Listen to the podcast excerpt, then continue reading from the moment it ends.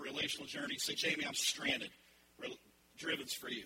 Jamie, we're hitting on all eight cylinders, man. Fuel, inje- full, fuel injectors are all clean. We're running on. We're, we're cooking with Crisco, man. We're running on. We're running on. You know, high octane. This message series for you, Jamie. I'm single, trying to find somebody. Going through the worst time of my life relationally. I want you to know that driven is for you. And if it doesn't apply at this moment, right at this second, then lock these things away because it may, just like Crystal and I, it may save you from some relational disasters uh, down the road. Whenever you or I go to buy a car, there is always on the on the uh, the tag on the window. There's always a features list, and normally you got to look through there to see what is and what isn't a part of it.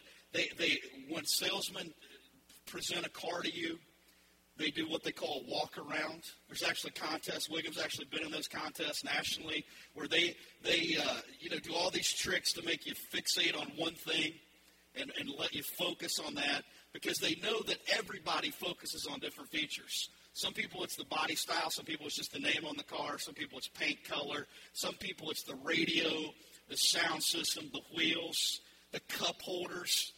And realistically, there's just things people fixate on. It cracks me up that they have a term for this, a walk around, that they show the features because I'm one of these guys that get fixated on, on a, on a, uh, on a, fe- on a feature. Like for me, I, I, there's still things. My dad was a mechanic. He raced Ford. I was around cars my whole life, cool cars my whole life, man. And, uh, you know, one of the things I love still uh, is a 64 Ford Galaxie. The grill, the front end of a 64 Ford Galaxie, I think personally – is one of the most beautiful cars that was ever produced in our country. I love the front end of a Ford pickup, 67 through 69, my favorites, man. Love those. Some of you know what I'm talking about. My stepdad still has his 46 Ford, first car, 30,000 miles. I mean, it never been touched. It's original paint. He still has that car. And, and it's got suicide doors. And I, I'm not a big fan of the body style, but I love the suicide doors. I was at home I don't know, whenever we were back home again, and, and I, I snuck into the garage and I opened them just like a kid, and I opened them. I couldn't get it shut back. So when he goes to unlock that, I'm hoping it stays on the hinge, man, because I got it shut. But, you know, it'd be like one of those Tommy Boy things. What'd you do, you know, when the door falls off? But features. Now, it goes without saying in a church, they're going to say, don't focus, don't focus on the, the physical. Don't focus on that piece. But but I want you to, if you weren't here last week, listen to the podcast, see what Life Point Church, what I feel about the physical. I think it's important. You'll see the place of it. What we don't say in church is, you know, how, how about the way they make you feel? If that's all you focus on is how someone makes you feel, you will miss you'll miss a lot of the other features. When someone fixates on a feature, they don't. If they fixate on the sound system, they don't say, "Has this has this car ever been in a creek and been re- reworked? Has the frame ever been bent? Has this thing been wrecked on the lot?" They're just focused on a feature. How about when you focus in a relationship on just how someone makes you feel? How about how about the way they make you look? How about if they make you feel loved or safe? You know, how about if how about if you focus on the fact they let you enjoy your hobby? Every other relationship you've been in, somebody nags about how much you play golf or work out or you know play softball or whatever, but this person, they're cool with it. They come to the games. They go. They maybe go play golf with you. I mean, you you have found. You look at their tag. You're like made in heaven. You know what I mean? She plays golf with me. How about that guy that when you start dating, he actually buys your dinner. I mean, you always go Dutch boy paints with a dude. And this guy actually springs, and he springs for the movie. He maybe even holds the door open in your, your, for your, your side of the car. I mean, you'll fixate on that. But if that's all you've got, man, there's something missing. There's so many times we know we need more when we focus on one thing, but we're not willing to give something up to see what it, see what it is. And the longer you're with someone, the more your complexities, the more the relationship builds complexities because you're adding people, maybe kids, in-laws, outlaws, cousins, friends, in some cases, friends with benefits. I mean, you, you're adding a lot of things when you bring people together. So, how do we know and not just get fixated on one feature, but how do we know what's the most important features are? I mean, when you're lost in complexity and pheromones, it's hard to find out for everybody. God knew this. He knew that we would be blinded by desire. We would lose focus. We would focus on one feature. And so he, he encrypted in this chapter we're going to look at some amazing features. And I, and I want you to check this out with me. There's only really two of them. They, they are the deal, deal breaker, difference maker. They are the thing that makes physical intimacy better. They are the thing that brings longevity, the things that bring longevity to a relationship. The couple, I'm not talking about the couple that just started dating that are all over each other, or the or the couple that's having marital problems that, that hang all over each other so their friends don't know they're having marital problems. We're not talking about that like, oh, we're so in love. We can't get enough of each other. You know, not those guys. I'm talking about those relationships that are solid.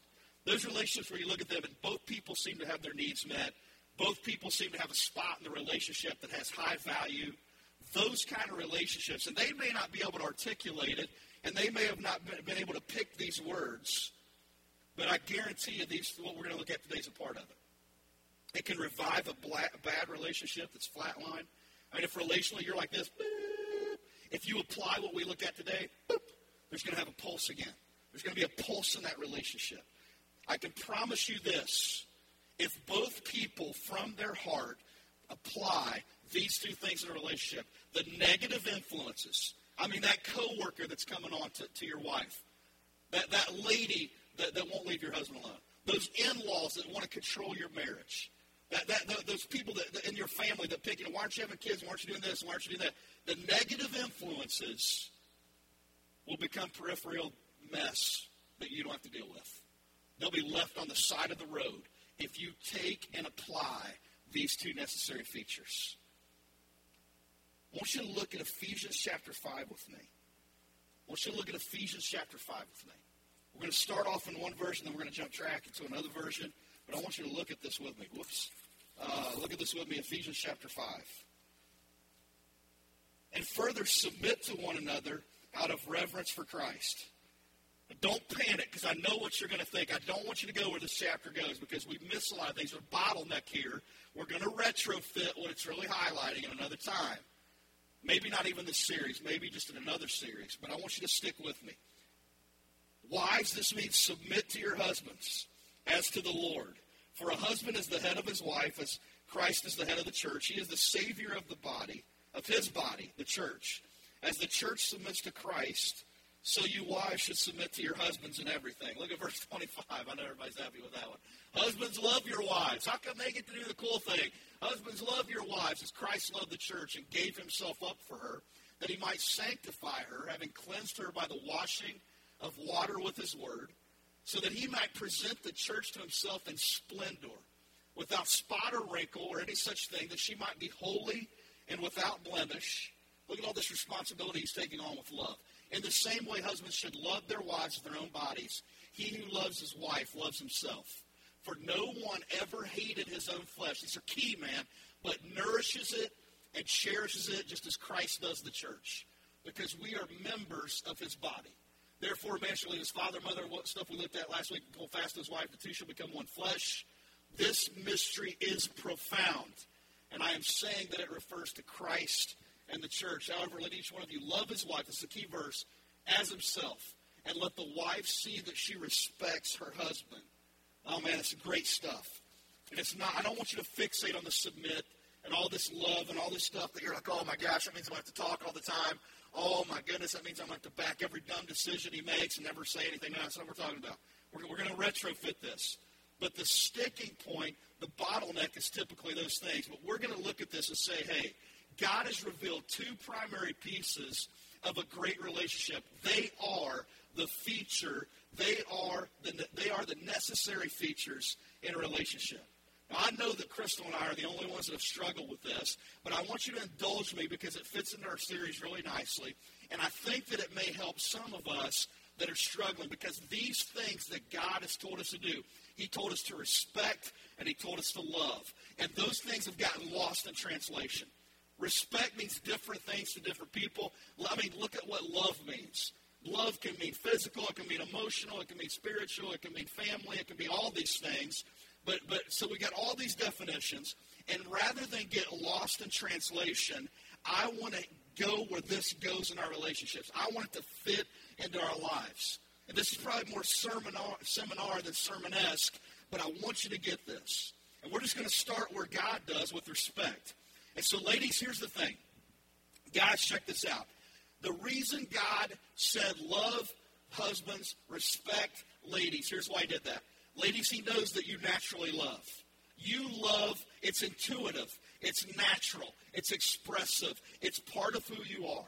Even if it has been squelched by the way you grew up, even if it seems pressed down and you're frustrated, God has made you to love. You know that. I know that. Guys, here's the thing God did not say respect your wives because he knew that respect is part of your DNA. Men don't treat one another the way women treat one another. That's why you see women fight and argue and all this stuff and backstab, and men just fight. I come to head, everybody argue, everybody get a verbal fist fight, whatever it is, and they go to lunch together, and everybody scratching their head. All the ladies are like, how does that work? I would hate them forever. I would set their car on fire. Because it's a respect thing. Men just respect one another. They have this natural respect for boundaries. They have this natural respect. That's why there's this hierarchical thing with men when they get together that's just part of the way they're wired. So know that from the beginning that God kind of highlights. He says, Lady, I want you to focus on respect. He said, Guys, I want you to focus on love. So let's start where God started with respect. Let me blow your mind. Love is not enough. You knew it, didn't you? Love is not enough. Your emotions, you're caring to be honest, you're trying to help him share, you're trying to help him make better decisions, and you do it by repetitive encouragement that some of us call nagging. You just love him. He doesn't understand why you do this, but you know it's love. Here's the thing love is not enough. Men want to feel respected. Feeling respected equals feeling loved. This is one of those things that I don't want lost in translation. Feeling respected is feeling loved. This began to change Crystal and I's relationship. Mean, we did these things at a level, but then our relationship about three or four years ago took off because we defined these things for one another. My wife read a book and she said, Would you rather be loved or respected? I mean, it was like deer in the headlights. I didn't know what to say. I was like, you know, I was trying to break it down. I got these Bible verses going. I'm going back to sociology classes. I'm, you know, I'm thinking of every radio broadcast. I, I didn't know how to separate it. I didn't realize, and that I know now, I didn't know how to define it because it was lost in translation. They are the same to me. To love me is to respect me. When someone says they love me and they don't respect me, it means nothing to me. You can ask my wife this. There's people, I love you, man, love you, buddy, love you. We're so, you know, doesn't mean anything to me because it's not attached to respect. So know this. We're going to we're going to point this out. It doesn't mean you failed. He needs your love, but he needs your respect. Just some of these things. Respecting his judgment. Men truly don't need all their knowledge, all their opinions, and every decision they make second guessed by you. I know that that blows you away. Here's what I want to say to you, ladies. If you uh, just just track with me on this, because it's going to be a lot easier on you than it is the guys. But but know this: if you are constantly nagging, reorchestrating, reorienting, re- redeciding, whether your husband's approval or not, it says more about your lack of character and your lack of judgment and your bad choices than it does his. Because he came into the relationship and you knew this about him, unless you dated for two days and got married in Vegas in a drunken stupor, you knew who he was. Now, that doesn't mean you don't have opinion. That doesn't mean you don't question things. That's not what I'm saying. But I'm saying if your husband can't pick a sock color, can't pick a shirt he wants to wear, can't decide in a restaurant that he wants to go to, if he doesn't get to go to a movie that he wants to go to sometimes, this is flip two, then there's an issue there with respect. We're going to see how this plays out. So if you're constantly tearing him down and constantly saying things and constantly reorchestrating his character, it is more about your lack of judgment than it is his because he, he married up and you didn't. But I'm, we're going to see how this works. But respecting his judgment. And I know that's tough because you look at him, you say, I could do that so much better. This is such a much better decision. But I'm just telling you, if you want this guy that you've put the golden band on the right left hand this time, I'm talking George Jones. If you, I mean, if you put the golden band on the right hand this time, and you want him to feel loved by you, and you want him to respond to you, then you respect his judgment. We're going to see how this plays out. respecting his abilities. Men need to figure out stuff. They just need to figure out stuff. That's why he doesn't stop for directions. You want to know why? Because he's going to conquer this road trip. Yes, it did. You're exactly right. It made no sense. There was a construction worker at the exit that he could ask the 20 second question and save you 20 minutes. But he didn't do that. He's going to drive and he's going to call up the scenic route and he's going to you know make up some story that his mom and dad brought him there. But he, he here's the thing: respecting his abilities. We're going to see how this plays. It's going to tie together with this whole respect issue. Men need to know they're respected. Chris and I have a standing joke. And we, after we had worked through this, and you probably saw it on Facebook if you're on both our Facebook pages. How many people saw the old school movie? Old school. Oh yeah. Well, we only watch uh, fireproof movie here, whatever, right? Anybody see old school besides me? Anybody a center besides me? Thank you. Appreciate it. Old school. How many people remember the scene when Will Ferrell shot himself with a trank gun at, with, with uh, they were, had the little ponies out and he popped himself in the neck and this guy, and I forget the guy's name, is Sean something. He goes, "Hey man, you just shot yourself with a trank gun," and it already had begun. The medicine already being a kid. He goes, "I like you, man, but you are crazy." You know, just didn't believe what happened. Now, that became a standing joke with my wife because she would ask me this question. I would give a ten minutes answer, and then she would be like, and she would basically say, "I like you, but you are crazy." So it became a joke. After we worked through our issues, now we crack up at it. She put it on Facebook the other day because I can always tell when she's zoning off and she's not really paying attention. She doesn't really believe what I'm saying, and we just laugh about it now. But men need to feel respected when you give when they when you when you ask them their opinion. Don't expect them to give what you want them to give. They're not going to do it, man. Just know that. Respect and communication, and it's kind of tied to that whole public piece. Criticism destroys a man's emotion, his trust, his identity. Doing it publicly is the worst thing in the world. The worst thing in the world. Every guy cringes when some guy standing in the, in the, in the social circle, his wife pops off something negative about him that's not just in fun or jest, but or maybe it is, but it's a real, it's kind of one of those untouched areas in public. You don't talk about certain things and you don't knock a guy down, you know, or you don't belittle him or whatever. Every guy's like, ooh. And we automatically feel sorry for that guy. We don't feel, we're not like, good one, Susie Q. We're like, ooh, it would stink to be married to Susie Q. That would really blow. We would be talking divorce court if she did that to me.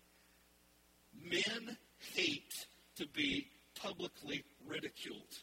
Men need respect and communication. We're always worried about the extremes. See, when you look at these, some of you all are, especially control freaks, you are so worried that you're going to create this prime caveman, primal beast that, that, you know, just rages rampant everywhere and beats up people and treats you and your kids I mean. What you don't realize is, relationally, every man in this room feels insecure. He conquers at work all day long. But the one thing he has little control of, and he knows it, is his home life. The one thing that you you ladies have the have the it doesn't matter if you both work or not. When they come home, men feel the most inept at being a husband and or a father because they want to win at home. If you have someone that doesn't respect you in communication, it doesn't respect your decisions. When you, I mean, you could be at work, you're cutting million dollar deals, you're saving the day, you're fixing machines that are broken. But when you step into that home and no one believes what you say, no one sees your abilities, no one gives a crap that you're there other than a paycheck, you feel really diminished. And so you don't know how to operate in that. Because there are these defined lines at work, there are these defined lines with other men of respect that men just kind of naturally do. But when you come home, you're in the emotional world and you don't know what to do with that. And you ladies have an amazing, amazing opportunity to help him win. That's why the reminders and the encouragement or the nagging or the re- repetitive encouragement, it reminds them of what they already feel internally. You are no good at this husband thing. You are no good at this provision thing. You are no good at this parenting thing. You are, you are ineffective relationally. And you can turn this thing around. Here's the big question. If you, if you have the guts to ask your husband this, my wife had the guts to ask me this question Do you feel appreciated? Do you feel appreciated? And guys, if your wife has the guts to ask you that question, then please have the guts to give her a real answer. Because it's going to open up a, a dimension for her that she does not naturally understand about you. That thing that frustrates you when she's always wanting you to re- react like her and act like her and think like her, and you're frustrated and she's frustrated. This is the question that allows you to be able to articulate what you need in your life. Do you feel appreciated? It was a groundbreaking day when my wife asked me this question because I didn't know how to answer it up until then. I'm one of those guys. I mean, my life is dissecting people, dissecting messages, dissecting culture. But I don't, there's just things I don't even think about myself. My wife said, What's your favorite kind of vacation? Uh, I don't know. Beach, mountains, uh, desert. I, I don't know. I, you know, I just like a cruise. I don't know, a cruise, Jamaica, what would it be? I know that answer now after going to Florida with just she and I. It's a kidless vacation. I mean, that, that's awesome. And we can be in the Alps, we can be in the Poconos, we can be in Harlem. It doesn't matter, man, as long as it's kid free. You know what I'm saying? Most men have a hard time with that. Here is the biggie where the respect comes together. Do you feel appreciated? Those, those the answers to those questions, ladies, that you're so afraid of. If I, you know, I don't want to empower him too much. I got to keep him on a leash. He's going to over, you know, we've got this tug of war thing going. Ask him, do you feel appreciated? The cards are suddenly in your hands. You are helping him emote at a level he doesn't even know how to do. And then it would be backed, I think, by this. What are your assumptions of him? Do you assume that he will do the best? Do you expect him to win or to lose? Do you expect him to come through or to fail? Do you see the best or the worst? I can promise you this it always comes out whether you see the best or the worst in him. It's going to come out in your face. It's going to come out in your tone. It's going to come out in that question. It's going to come out in that comparison. You know, I get because I'm a pastor. People, my wife puts up with a lot. Puts up with a lot. She gives a lot of grace because I make a lot of mistakes. But here is one thing that she consistently lets me know. I'm proud of you, and you can do this. My wife believes in me, and I know it. It's nitrous oxide to my soul because she believes in me. It's nitrous oxide. Some of you don't realize the power you can have with your husband. And if you grew up in a negative influence like I did, I naturally will troubleshoot into the pessimistic. I have to struggle to be positive, not my wife. She sees the best. She expects me to win. We can have an argument or a disagreement or a tough time, and if I were her, I would not want to sit and listen to me speak. I would be in the nursery that week or something, and she will still say to me, You're still my favorite speaker. Let me tell you something. You want to know why I strive to be better in relationships? It's not because she gives me disapproving looks when the when the rose bushes have grown too big and the grass needs mowed and the, and the sidewalk needs edged. Not that. It's because she believes in me. I will walk into traffic for her. I will take a gunfire for her. I will do anything for her because she has spoken that life into me. Some of you don't realize you're trying to play the Holy Spirit. You're trying to beat God in his life, and he won't get saved, and he won't do anything spiritually, and he won't take the lead because you're in the way of the Holy Spirit. Step back, go 1 Corinthians 7 on him, go Ephesians 5 on him, lift him up before God, give him to God, begin to see the good in him, begin to pick out the good traits. If they're one or two, if he works hard, I mean, it may be a fall down drunk, if he's a hard worker, say, man, I appreciate you so much working hard for us. You don't have to appreciate what he doesn't do. It's about appreciating what he does. And when you do that, that will make him want to do more. Much more than the comparison. I, I started to tell you this. Because of my job, I always get to be the guy in our friendships that is Mr. Understanding. You know, listen to a podcast, listen to a message, so I'm Mr. Understanding. Well, you know, Jamie never has to do that with Crystal. Now they've begun, thankfully, to throw her under the bus too, because that's kind of I was kind of lonely at our friends' gatherings because I was always getting thrown under the bus, and I was like, man, listen, man, I'm a jerk. I'm mean. Crystal and I fight, and I would be, you know, just be transparent. He would go, hey, listen, man, Jamie fights with her. He just told me about, you know, like this back and forth thing. My job doesn't remove the fact that I need respected. My job doesn't take away from the fact that I need to love my wife, which we're going to look at in just a moment. And it doesn't make me any better at it naturally than you are. So it doesn't matter what your role in life is. It doesn't matter what your vocation in life is. This is for everybody. Respect. Respect. I want you to know this. Now, we're going to have to jumpstart some people after this one. I want you to know this about love, guys. Ladies, just take a breath. breath. Just chill out for a moment. Love is not sex. We, we're trying to go call some EMS. Uh, it's clear. You know, love is not sex. Remember that challenge, man. The challenge is not for men to respect their wives. They're going to naturally do that. The challenge is for them to love their wives. And man, does this get lost in translation. Does this cause a ton of arguments? But God revealed this thing. If we get past the submission and respect and all this kind of stuff, He revealed it in two words cherish and nourish. He said, You do this to yourself, man. You cherish and nourish yourself. I want you to do that to your wife. I want you to love her in that way. So here's the way it translates for her love is feeling heard, not fixed.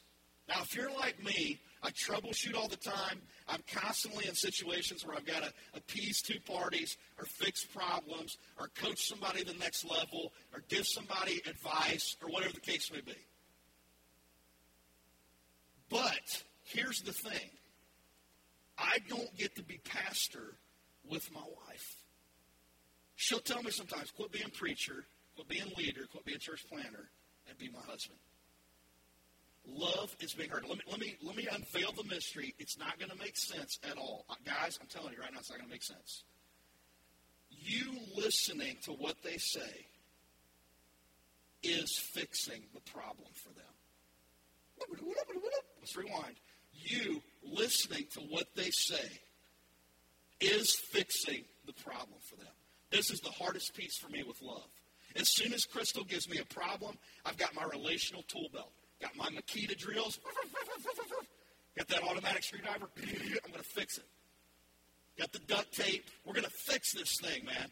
We're going to solve 30 years of relationship problems with your family because I'm on the job. Right now, we're going to do it. And so what happens is she tells me something, and I'm like, I'm waiting for that pause. Okay, just hit that pause. Boom, there it is. Now I can jump into the conversation. Well, you know what you need to do. And she's like, gets to the bedroom, closes the door. And I'm like, man, if somebody would give me that advice, that's money, dude. That's I mean, I paid money for books to find that stuff out, right? I mean, it was in the bank. Listening is fixing. Love feels heard, not fixed. Love feels safe.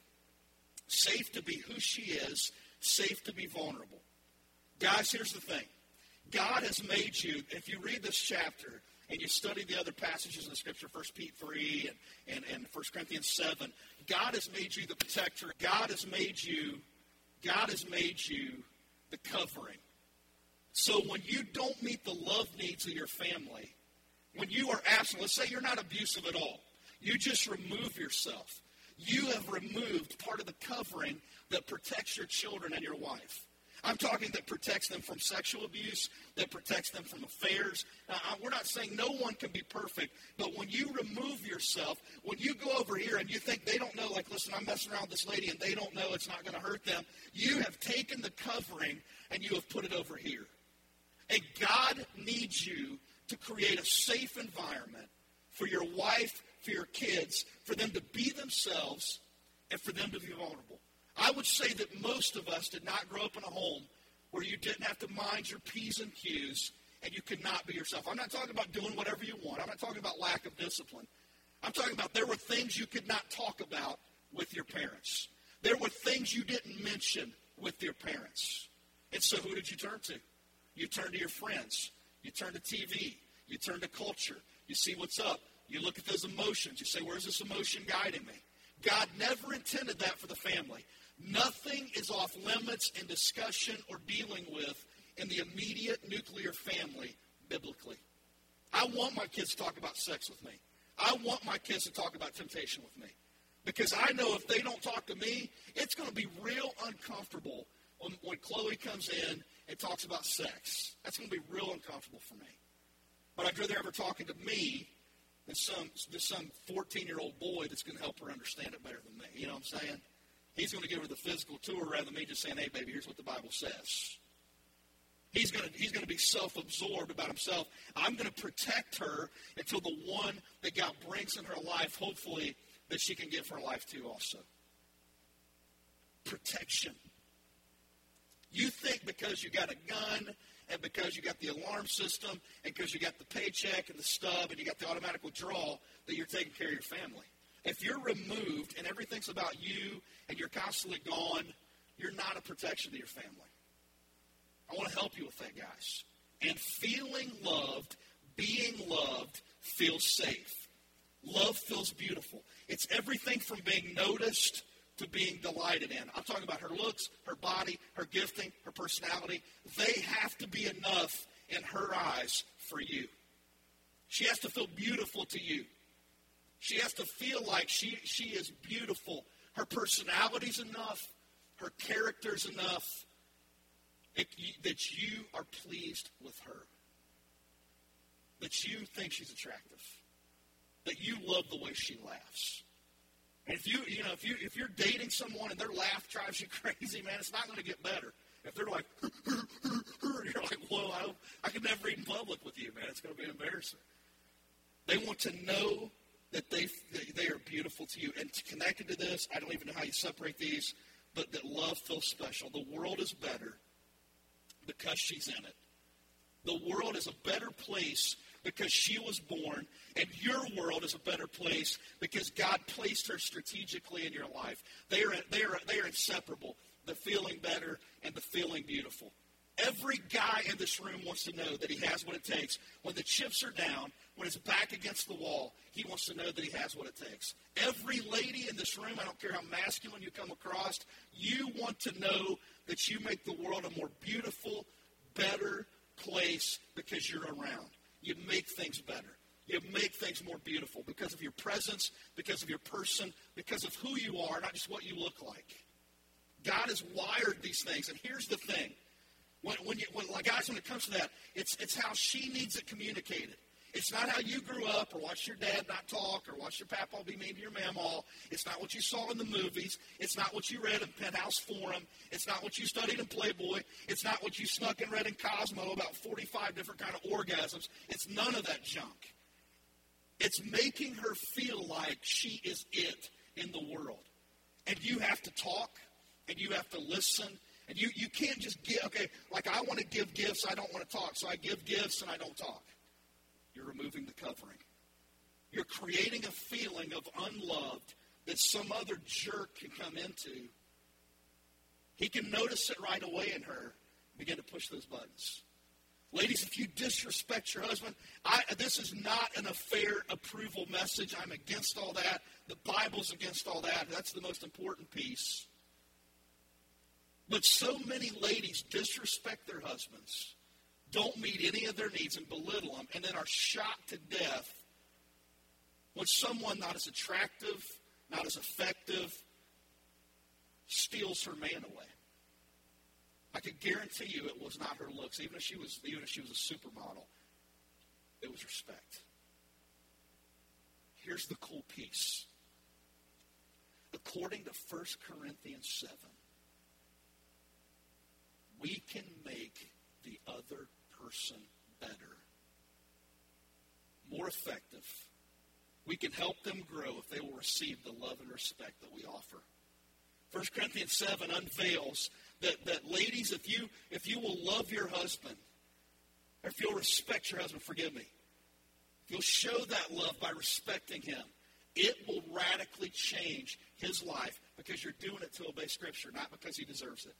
Guys, if you will take this woman that is so broken and you have beat your head against the wall, you've went to counseling, you've done all this, if you will begin to love her and find out what you can do, the needs you can met, the way she hears, I love you. I say personally, I love you with a new outfit to my wife. That doesn't say I love you. That says you have, you know, cool taste and, you know, I can't believe you know my size and all this kind of stuff. What says I love you to my wife is letting her hang on my arm when I'm watching a movie that she wants to watch, like Marley and Me or The Notebook, and I can't get my hand in my mouth with the popcorn. She's hanging on it. That says I love you to Crystal. And then not making fun of her because she cries at the end. I've learned a lot in 16 years. You know what I mean? What are you crying for? You know, fucking the ribs. You know what I mean? You can change their lives.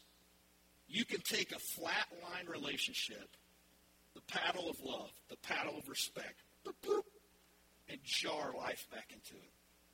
You can take a relationship that, that, that, that is, it, it's, it's, remember, it's those necessary features. This you're going to want on a car. You have to have windshield wipers. You don't have to have air conditioning. This is a necessary feature. If you want to have a relationship that lasts more than pheromones and the kids leaving the house and a double income, it's love and it's respect. And God encrypts the best place to start with this thing as we close. You know where it is? He gave that comparison with Jesus and the church. The church are people, but in God's mind, people are individuals. The Bible says that Jesus would have died for you if you would have been the only person ever born. He would have rose again for you if you were the only person that ever lived. And so if you're struggling with love and respect, the first place with Ephesians 5 to look is the spiritual piece. You can both say, listen, do I have Jesus? And your wife or husband can look at their lives and say, do I have Jesus? And if you don't today, you can settle that. You can invite Jesus Christ into your life. You can believe on Christ today. Some of you are saying, hey, we are Christ followers, but this thing is this thing needs life support. Here's the life support. This is going to jumpstart. I promise you. If you will sit down and say, Do you feel appreciated? And how can I help you feel appreciated? And begin to see the best in them against all cost. And you sit down with her whom your heart is cold to and say, How do I make you feel beautiful? How do I make you feel loved? And you let her tell you and you don't belittle it and you say, I will take action on that. If it's hanging on my arm during a movie, if it's me buying you presents, I'll get a second job, whatever it is. If it's saying more words, I am a, you know, I am a mute, but I will write them on paper and slip them under the bathroom door, whatever. But I'm going to communicate this thing to your soul. Jesus Christ can mend even the most broken situation. Let's pray together. So, Jamie, I'm one of those people